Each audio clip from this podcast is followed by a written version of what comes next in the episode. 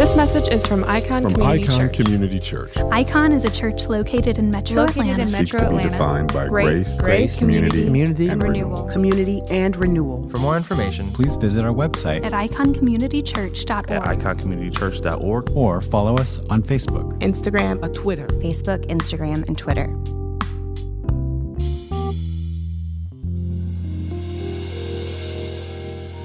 Hey, Icon, it's good to be with you. My name is Garrett Moore. A pastor uh, here in Atlanta uh, and know you guys a little bit. I've been with you. Your pastor Daryl Ford's a good friend of mine, and uh, I've been so, so privileged to be with you here and there, leading worship some in the early days, uh, preaching a little bit uh, here and there. It's been a while since I've been uh, back with you. It's a little weird to be with you via camera this time, but uh, I'm excited. Uh, we're going to dive in uh, to the series that you've been in, uh, God Is. And first, I want to read a little bit of scripture. It may seem odd uh, thinking about this scripture related with the attributes of God, but I think uh, it'll tie it together here. So we're going to look at Jeremiah chapter 23. It says this Woe to the shepherds who are destroying and scattering the sheep of my pasture, declares the Lord. Therefore, thus says the Lord God of Israel concerning the shepherds who are tending my people You've scattered my flock, you've driven them away, and have not attended to them. Behold, I am about to attend to you for the evil of your deeds, declares the Lord. Then I myself will gather the remnant of my flock out of all the countries where I've driven them and bring them back to their pasture, and they will be fruitful and multiply. I will also raise up shepherds over them, and they will tend them. Uh, they will not be afraid any longer, nor be terrified, nor will any be missing, declares the Lord. Behold, the days are coming, declares the Lord, when I will raise up for David a righteous branch uh, and he will reign as king and act wisely and do justice and righteousness in the land. In his days, Judah will be saved and Israel will dwell securely, and this is his name by which he will be called the Lord, our righteousness. Jeremiah 23, 1 through 6. This is the word of the Lord. And today, as we're continuing this series, thinking about God's attributes, uh, we're going to talk a bit about God's simplicity. Simplicity. I don't know if that's uh, an attribute you think about very often when it comes to God. It may feel like the furthest thing from your thoughts uh, with God. Simple? What does that mean? We're going to dive uh, into that. But let's let's think about the word simple the way that we tend to think about it. Do you long for simple? Perhaps the hustle uh, and bustle, the busyness of life in the city. Do you long for that sometimes? A lot of people do. Uh, maybe after this year, you're feeling like, hey, I've had enough simple. Uh, I don't need any more simple after uh, after this pandemic. Uh, you know, that's that's probably been a little bit of our experience with my my family.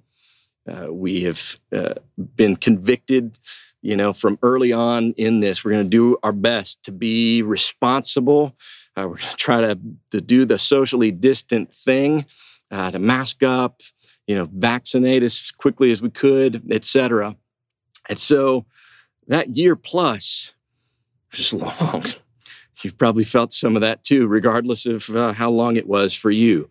Uh, too simple, perhaps oversimplified, right? Simple is good. There's nothing wrong with it. Uh, but we can oversimplify sometimes, right? Maybe we've maybe we've felt that being stuck in uh, the house for too long, being stuck away from relationship and community for too long. Things are just a little too simple for you. We can also uh, oversimplify a bit sometimes uh, when it comes to other people. Right? We can uh, uh, characterize others or even ourselves sometimes in in certain ways. Uh, if you think back of uh, that old show, Happy Days. Maybe some of you remember it, maybe some of you don't. But there was the, this character on there, the Fonz, right? And the Fonz was like, he was cool. He was the epitome of cool, at least for that time, right? Some might say someone like uh, uh, Michael Jordan, is is basketball greatness. Now I know a lot of debate these days. NBA playoffs are going on right now. Uh, maybe you think somebody else is, but nonetheless, you might hear something along those lines, right? LeBron is greatness. Uh, Michael Jordan is greatness. Mother Teresa is generosity. She's like the epitome of it. Here's one for you. Uh, I went to uh, Marshall University up in West Virginia, in my hometown, and our big chant is "We are Marshall." We even got a movie out of that phrase. Uh, there's there's this identification with uh, those who are in the town, who are fans, who are students, whatever. We we are Marshall. We will shout it out as the game is going on. Uh, this um, statement of solidarity, right? Identifying uh, the person with the thing, and all of those are exaggerations, right? All of them, right? At, at best. Uh, those are exaggerations. I am not, though I may like to say this sometimes, I'm not one with Marshall University. Not the same thing. Uh, and sometimes we can oversimplify that way uh, in, in a way that's shameful as well, can't we? Sometimes we name people uh, in positive ways and not exactly correct. It's an exaggeration. Sometimes we name people in shaming ways as well those of you who are parents have probably uh, experienced this coming even out of your own lips. You, know, you, you, criticize maybe something that your child did, or uh, you, are disciplining and you're not meaning to, it to come across a certain way, and yet you sense, oof, they received that just now in such a way that, that they felt named by their sin. They felt named by their mistake. They felt shamed. Uh, we, we see this in things like like racial essentialism, right? Uh, where uh, where people groups get named uh, by certain things. The, these people are this way; those people are that way. And so, oversimplifying and naming can be negative, not merely in terms of exaggeration, uh, but in awful other ways as well. And so, we want to be careful when we're doing that to one another. That's not what we mean exactly with God. We back up to this scripture, Jeremiah 23, and think about the context of what's going on here. That was, that was a heavy passage of scripture to start out on, wasn't it? Uh, woe to the shepherds, Jeremiah says. But here's what's going on you think about the history of the people of God uh, in Israel. Right, before Jeremiah comes on the scene, uh, the, the nation has split. There's a northern kingdom that, that pretty much goes its own way from day one. Uh, not one of their leaders uh, follows the Lord. And in time, they're conquered, they're scattered by the Assyrians. The southern kingdom, not a whole lot better. Uh, a couple of their kings follow the Lord. A few other kings kind of mixed. They do some good things, but then uh, some really bad things. There is idolatry in the land. Uh, there is injustice in the land, and it just grows and grows and grows. And so Jeremiah comes on the scene actually uh, in in like the last revival uh, when the king Josiah is on the throne uh, and then his ministry of speaking into uh, the nation of Israel, the covenant people of God, God's words to them, uh, is really largely in the context of, of uh, Josiah's family, his sons, etc., who are taking over the last few kings of Israel before they are conquered by Babylon uh, and, and they're exiled uh, largely from the land. And so uh, Jeremiah is at the end of this kingdom. He's in the midst of total chaos. Uh, Jeremiah needs a God who's not oversimplified, but a God who is simple. Uh, he clings to it. He publishes this message to God's people for them to cling to it as well. I'm going to unpack a bit more of, of how Jeremiah is talking about a simple God uh, in just a moment. But first, what do we mean when we say God is simple? Theologically, what, what are we saying exactly? Very, very simply, Uh, what we mean is that God and God's attributes are one. Uh, God's attributes are not different than his personhood, right? Uh, God is truth. God is love. Uh, St. Augustine said it this way God is everything he possesses. He is his own wisdom, he is his own life. Being and living coincide in him. In God, everything is one. It's a little different aspect of that Deuteronomy 6 thought God is one. Right? Uh, my favorite theologian, which I just let the cat out of the bag, this is how you know I'm really a nerd. I have a favorite theologian, Herman Bavinck, says God's simplicity is the end result of ascribing to God all the perfections of creatures to the ultimate divine degree. And so when he says to the ultimate divine degree, he's not just talking about a um, uh, like an extension of a person. When we say God is infinite, uh, we don't just mean that I'm finite. I'm in this uh, one space. I'm only this tall, not very tall. Uh, and, and then God is like an extension of that. No, no, no. It's to the ultimate, to the divine degree. God is uh, his attributes. A guy named Matthew Barrett uh, wrote a book recently about the attributes of God. He says it this way the perfections of God are not like a pie as if we sliced up the pie uh, into different pieces love being 10%, holiness 15%, omnipotence 7%, and so on, uh, as if they were all different parts of God. And then Dr. Catherine Rogers says God neither obeys the moral order nor does he invent it. He is goodness itself. And all else that is good is good in imitation of God's nature. And so you might use a descriptor for a friend and say uh, that they are kind. Uh, and yet you could see them in different situations and see variance in that kindness because that person is not one with their attributes. God is. It's a really good thing. Uh, it's a really good thing. We'll get to that a little more in a moment. Uh, I don't want to merely unpack this theological, philosophical uh, concept to you and tell you what it is, but but why this is so great and how it can have actual practical implication in our lives. I believe it really does. Right? It's not just philosophical nonsense. Uh, it's not just something that someone uh, created right? It does uh, flow naturally from the scriptures. John 4 24 says, God is spirit, right? And then uh, the Westminster Shorter Catechism, that old uh, declaration of uh, theological belief and the catechism, then a sort of a discipleship to it. It says, What is God? It echoes that verse is God is spirit, infinite, eternal, and unchangeable in his being, wisdom, power, holiness, justice, goodness, and truth. God is, is spirit.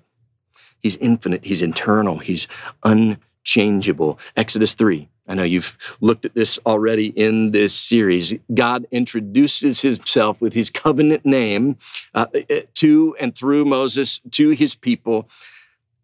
Tell them, I am is my name. Tell them, I am sent you. He is the one who is, who is totally self sufficient, who is totally uh, independent of all others. Acts 17 25 echoes this as well. It says, He's not served by human hands, as though he needed anything, since he himself gives to all mankind life and breath and everything. And so we, we see that and we draw out from uh, that the logical conclusion uh, that he is simple, he is one with his attributes. And then the Bible tells us over and over again these things. It says he, he is truth in uh, Jeremiah earlier, 10 10, 23 6. I don't know if you noticed that it's, it says his name is righteousness. John 1, he's light. John 14, he is the way. He, he is the truth. He is life. And of course, 1 John 4 8, God is love. He's not merely loving, and then he's over here. He does not merely have love, and then he's over here. God is love. And so, this is what Jeremiah is clinging to in the midst of the covenant people of God falling apart before his eyes. Does that feel familiar? Probably should this year.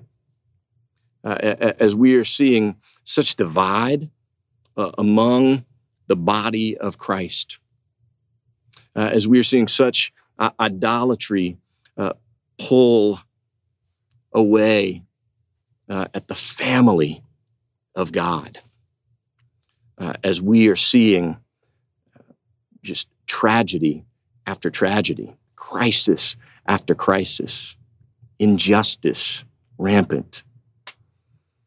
I hope this is encouraging to you today. Jeremiah is clinging to the simplicity of God, and I think we need to as well. And, and, and look at this, right? It, he, he starts out saying, Woe to these shepherds who have not attended to the people of God, who have not led them properly in what it looks like to follow him, to worship him, to live in light of all that he is. Uh, but as Calvin says, this promise is, is, not merely then to provide better shepherds. You know, the, the, the shepherds have been bad. It's going to get rough. You're going to go into exile in Babylon, but don't worry, I'll send you some better pastors. I mean, that's good, but not good enough. The promise is not only that, but I will provide the perfect shepherd. I will provide, he says, the branch, uh, the king, the shepherd, Jesus. He's talking about things that are happening then and there, but there's a there is a fuller, a fuller fulfillment of this also in Jesus. Jesus is this, and he is this because Jesus is simple. Jesus is righteousness. Same way Jeremiah says uh, uh, about God, Jesus is uh, God's perfect self image, right? As uh, Colossians 1, Hebrews 1 will tell us. Uh, Jesus is righteousness also. Uh, 1 Corinthians 1.30, by his doing, by his work, you are in Christ Jesus, who became to us wisdom from God and righteousness.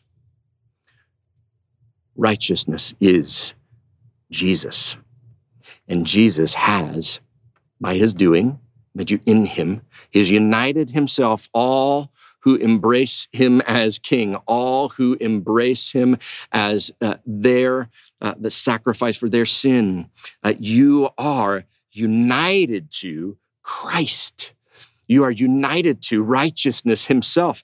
Uh, and, and this is why you can have utter confidence, utter confidence in your stand before him. He is simple. He is righteousness. He's united himself to you. He, he, he, calls himself the good shepherd, doesn't he? John 10. Why is he the perfect shepherd? Why is he the good shepherd? Because the simple one uh, who is perfect righteousness is also perfect love. The Good Shepherd is not just an expert in shepherding techniques. Uh, he didn't go to the conference to learn about uh, leadership or uh, read the newest corny titled book. Not that those are bad. The corny books uh, often have really good stuff in them, but that's not why he's the perfect shepherd. That's not why he's the good shepherd. He didn't get credentialed right, to do this. Uh, the perfect shepherd who is righteousness applied that righteousness to his people in and through his love because he is love. The good shepherd laid his life down for you. He didn't just lay it down, he picked it back up again. Uh, because a simple God is a God that cannot be divided cannot be destroyed, cannot be held in the grave. And so you rise with him, friend. And, and you get all the riches of glory in him and all the benefits of his work applied to you. And all the power of his resurrection applies to you. Here now to walk more and more like him to be conformed to his image to minister for his name's sake for his glory's sake for his gospel's sake. A compound composite god cannot save you a God for whom uh, perfection and righteousness may be descriptors, yet are something outside of himself, cannot empower you to walk by faith in newness of life, cannot bring you into eternal life. But the real God, uh, the God who is life himself, because he is simple, that God can, and that God promises to, and therefore you can bank on it that God will. God's simplicity is good.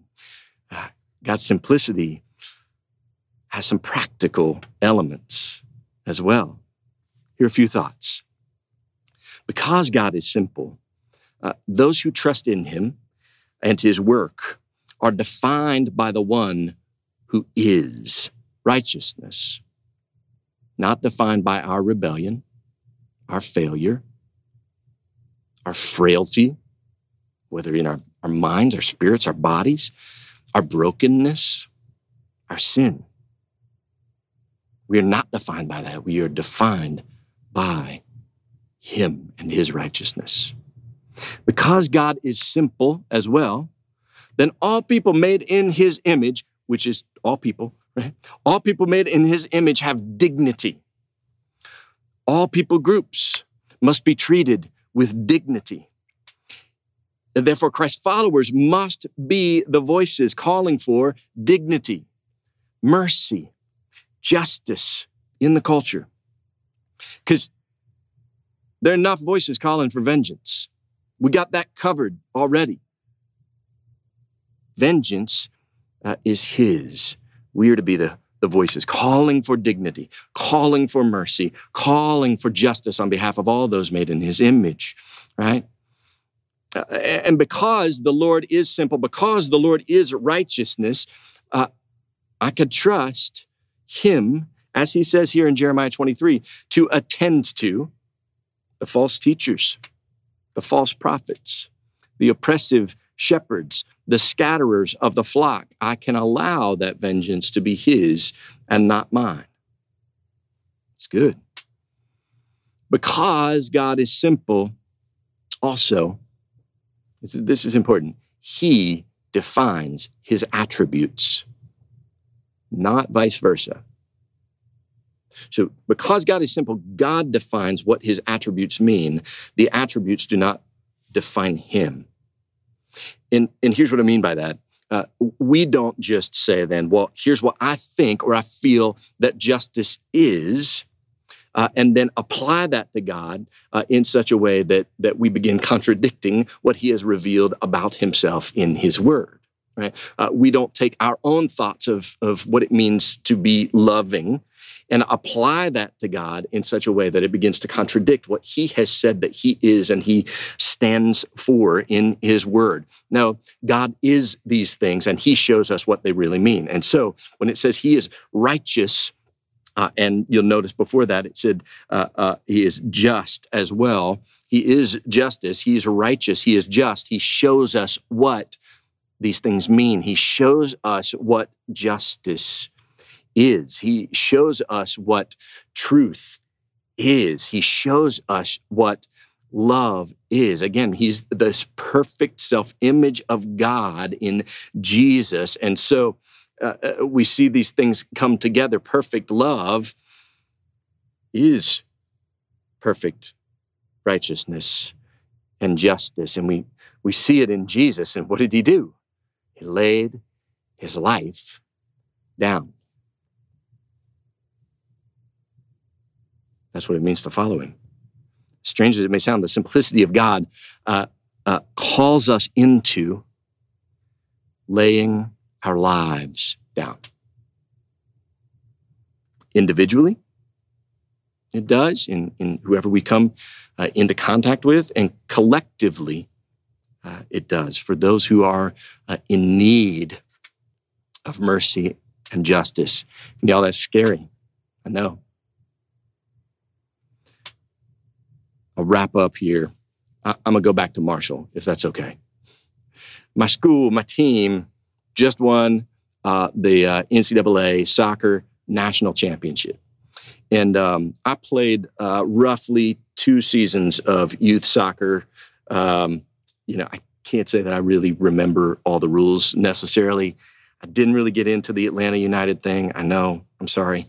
Uh, but when my team, when my town, my school uh, started trekking forward, getting closer and closer to this national championship, y'all, I was all in. I, I, had to figure out how am I going to watch this thing. Let me get my my TV subscription all set up so I can so I can observe, so I can witness because we are Marshall, right? Uh, and and I was so excited uh, about what was going on there. And I don't really even care about soccer.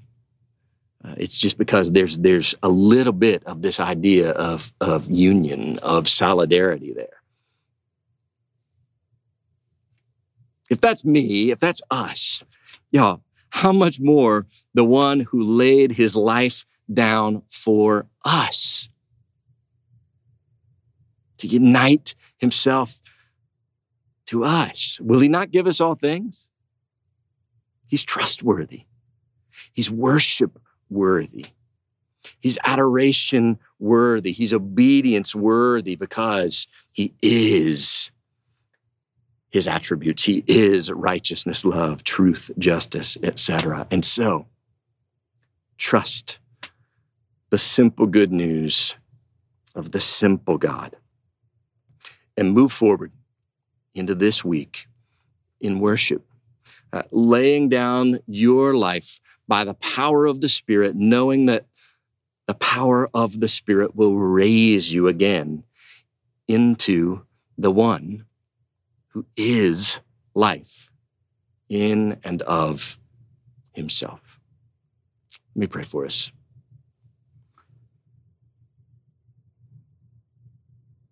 Lord, we're in awe of you.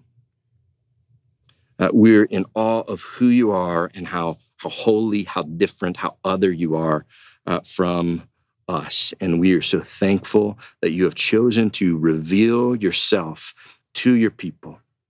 You, God, who is truth and love and justice and righteousness. And Lord, we when we think about these things, we look at these things, we recognize how far we are from that. Uh, and yet you've united yourself to us. And so we want to be a people, uh, icon church, yes, uh, but also a people as just believers uh, in you, your covenant people who walk forward in faith, in confidence, in that beautiful good news that you have united us to righteousness itself, yourself, to love and truth and justice in and of yourself. And we want to be those, uh, Lord, who image you to our community, to our surroundings, who are willing to lay down our lives, our rights for the sake of your glory, your gospel. We need your power in us to do that, uh, even in the next moments, not, not to even mention tomorrow and the rest of today and the rest of this week. Oh Lord, uh, we ask that you would strengthen us. And we pray in Christ's name. Amen. And now may the Lord bless you and keep you, make his face to shine upon you. The Lord lift up his countenance upon you and give you his peace. Amen. Praise God from whom